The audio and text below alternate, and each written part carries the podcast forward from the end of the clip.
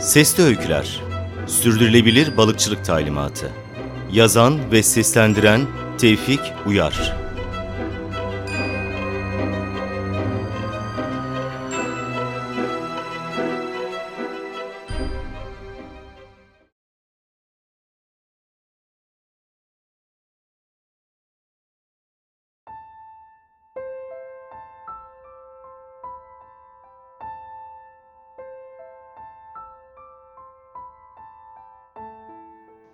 Talihsiz bir hastalık yüzünden ameliyat olacaktım. En son hatırladığım başımdaki doktorlara ''Yahu benim boynum uyuşmaya başladı doktor normal mi?'' diye soruşum. Sonrası anestezinin şefkatli kolları işte. Bir şekilde birkaç saate hastane odasında bilincime kavuşacağımı sanıyordum. Ama öyle olmadı. Gözümü köhne, döküntü bir yerde açtım. Böyle hastane odası mı olur diye düşünerek kabus görüyorum filan sandım. Ki narkoz dönüşü insan görürmüş böyle şeyler.'' Hem gözümü açar açmaz ayak ucumda sünepe kayınbiraderimi görmemi kabustan başka bir şey açıklayamazdı zaten. Göz göze gelir gelmez eniştem uyandı, eniştem uyandı diye ortalığı velveleye verdi.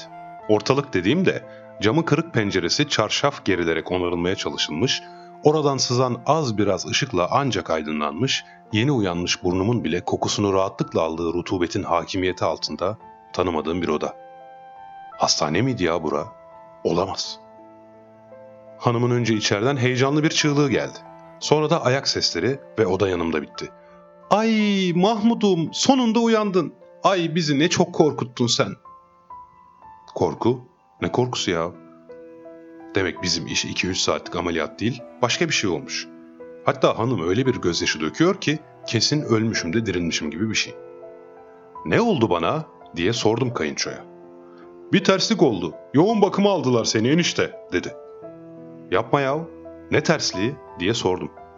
Ya komplikasyon falan diyorlar ya öyle bir şey. Uyanamadın. Hop yoğun bakıma. Sonra yoğun bakımlık işin kalmadı ama derin uykuda devam ettin. Öyle böyle değil ama epey derin uyku. Piu işe bak.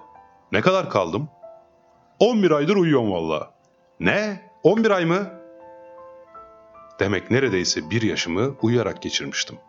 Ya kaç yıllık ömrüm kaldı ki zaten hay Allah. Hanım teselliye girişti. Öyle deme. Bak sağ salim başımızdasın, yanımızdasın. Şükürler olsun uyandın ya. Ay kızlar nasıl sevinecek şimdi dedi ellerini çırparak. Hakikaten ya birden çocuklar aklıma düştü.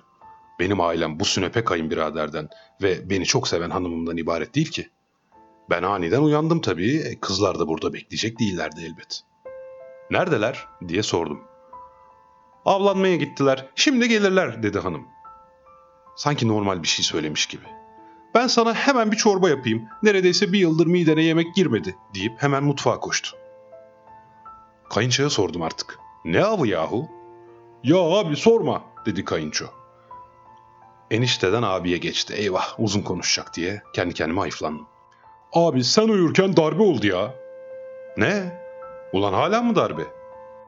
Nasıl darbe? Askeri mi sivil mi? Bu sefer başka. Kuş darbesi bu. Kuş darbesi neydi ya?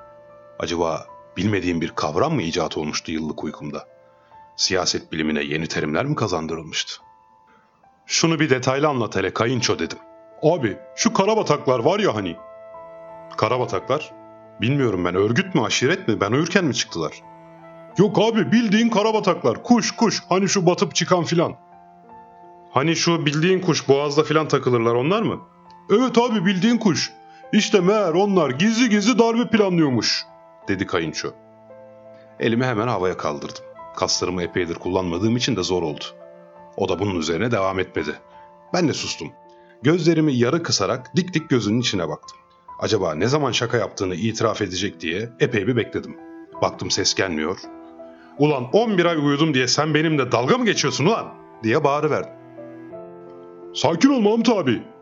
Ya neyine sakin olayım? Şuncacık kuşlar darbe yapmış da deli. Ulan bari aslan de, kaplan de, zebra de, hatta ulan at de, eşek de ya. Karabatak ne manyak mısın ya?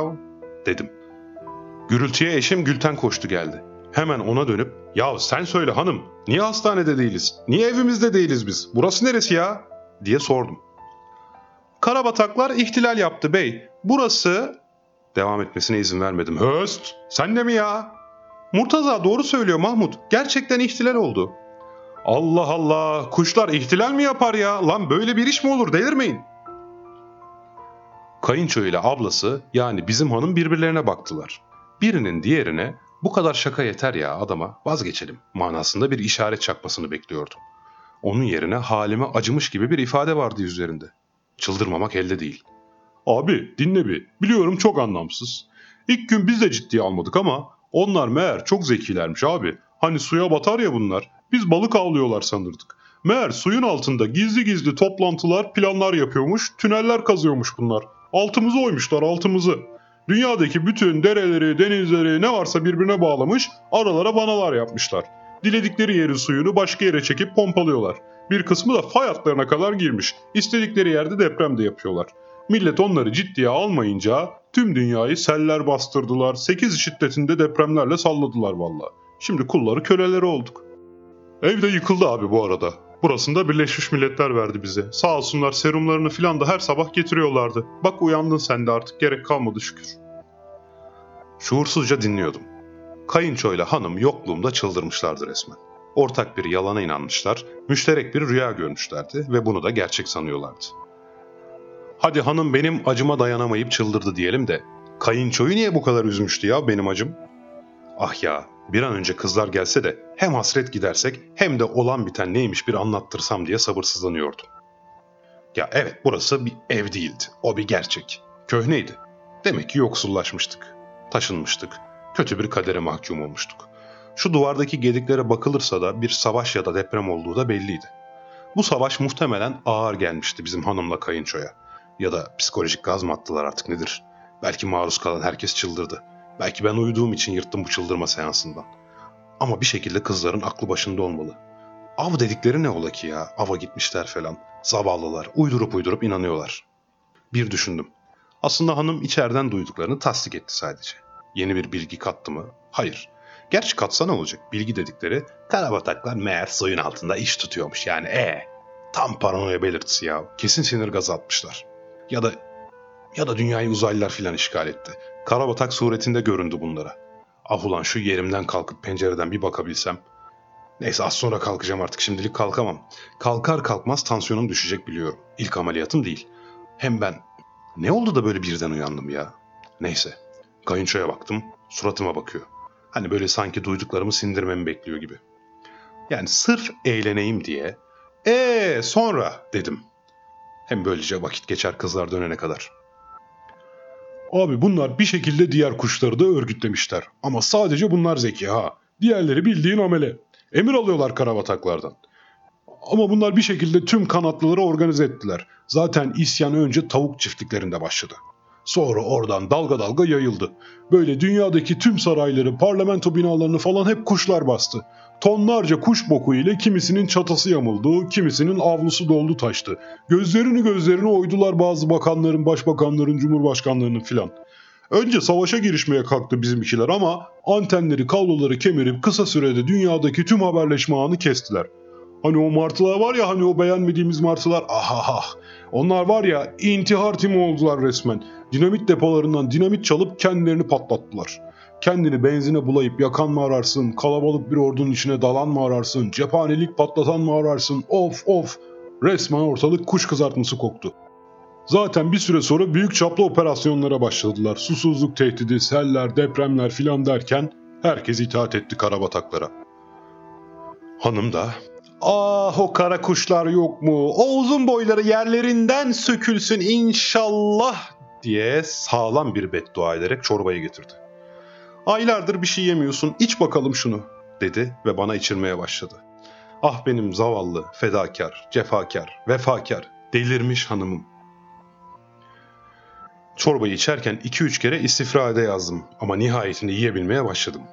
Yerken kayınçonun söylediklerini düşünüyordum. Ya bu herif ne ara bu kadar yarasıcı olmuştu ya. Bir bankaya gitse derdini anlatamaz. Bir fatura yatırmaya gitse komşununkini yatırıp dönerdi. Şimdi nasıl da çatır çatır yazıyor anlatıyor. Nasıl yapabilir bunu? Mutlaka bir şey olmalı ardında. Dur bakayım ya. Tabii ya. Böyle bir film görmüşlerdi bunlar hanımla kesin. Tam da kafayı çizmeye iki kala filan da herhalde. İşte şimdi filmde tüm olan biteni, bu dert neyse artık savaş mıdır, deprem midir, volkan mıdır, izleyip üzerlerine alınmışlardı. Ben çorba içerken kayınço yeniden başladı söze. Dedim ya, bunların dibe gidiş gelişi farklı sebeptenmiş. Altımızı oyuyormuş şerefsizler. Gerçi bunlar çok bilenmişler abi bize haklı yere. Hep martılardan bahsediyormuşuz şiirlerde. Karabataklardan bahseden yokmuş. Kliplerde filan martıları oynatıyormuşuz. Oysa o asil, kara kara tüylü, parlak karabatakların esamesi okunmuyormuş. Mesela hiç ekmek atmış mıyız karabataklara? Gerçi tenezzül de etmezlermiş filan. İşte uzun bir manifesto mu manifesto mu ne öyle bir şey bastırıp dağıttılardı da orada yazıyordu. Ama abi haklılar yani bazı konularda. Şahsen ben hak verdim. Kayınçonun karabatak duyarından sonra onu daha fazla dinlememeye karar verdim. Ne de olsa az sonra kızlarımdan biri gelip ya baba idare et bunlar kafayı yedi filan diyecekti ve kızımla birlikte üzülecektik. Ah kızlarım ya. İyi de ne avı ya hala anlamadım. Kızlarım niye avlanıyor? Kayınço devam etti. Meğer bunlar o dalga kıranlar üzerinde ordu talimleri yaparlarmış. Hani biz kanatlarını kaldırırlar da havalandırırlar sanırdık. O kadar güvenmişler ki bizim fark etmeyeceğimize. Neyse, şimdi dünyanın patronu oldular. Baş karabatak ne derse o oluyor valla. Baş karabatak mı? ya baş karabatak mı? Ya kendine bir isim bulamamış mı kührer mührer?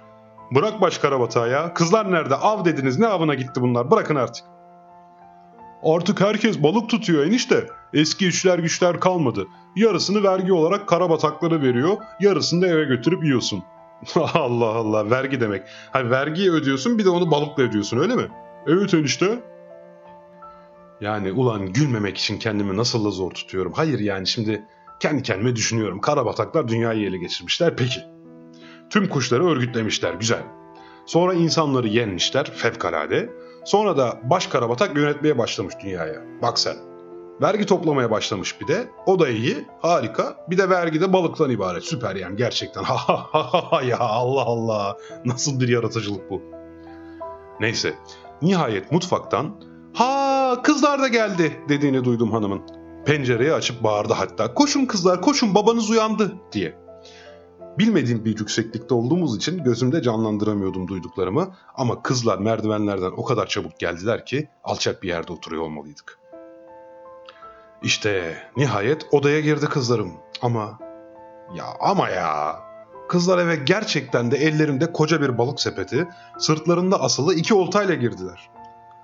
Hatta bana sarılmaya koşmadan önce oltaları çok kıymetli bir şeyi bırakır gibi narince bıraktılar yere.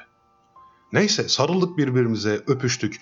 Hani ben ameliyata az önce girmişim gibi hissettiğim için gerçek bir özlem duygusu birikmiş değildi. Ama onlarda öyle bir birikmişti ki bırakmadılar beni.